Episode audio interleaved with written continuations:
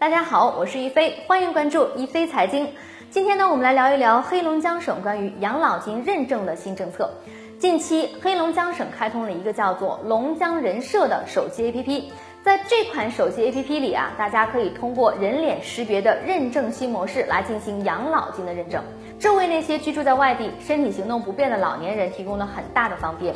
以前的养老金资格认证的难点和痛点呢，通过手机 APP 网上认证啊，就轻松的解决了。领取养老金的黑龙江老人们，现在不用长途跋涉就可以接受认证了。这个龙江人社手机 APP 人脸识别呢，只开通了城镇职工基本养老保险待遇的认证，而且呢，也只支持安卓手机，苹果手机目前呢还不行。那么大家通过安卓系统手机的应用宝，就可以下载龙江人社 APP 了。但是呢，我们首先呢需要先注册一下。未注册人员呢，可以通过手机扫描二维码，下载之后呢，打开 APP，点击我的，再点击新用户注册，输入姓名和身份证。接下来呢，会进入到采集本人人脸界面，点击采集本人人脸，采集之后呢，会提示认证成功。这时呢，就可以进入到新注册人员信息的界面了。在输入你用户名和密码之后啊，点击注册就可以完成注册了。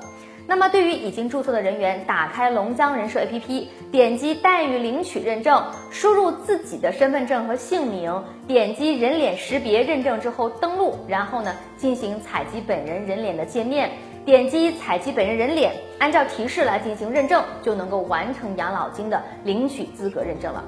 目前，黑龙江省的领取社会保险待遇资格认证确认工作已经提出来了。领取城镇职工养老保险的老人们，年度内至少要进行一次领取资格待遇的认证。本年度没有通过资格待遇认证的人呢，养老保险也就暂停发放了。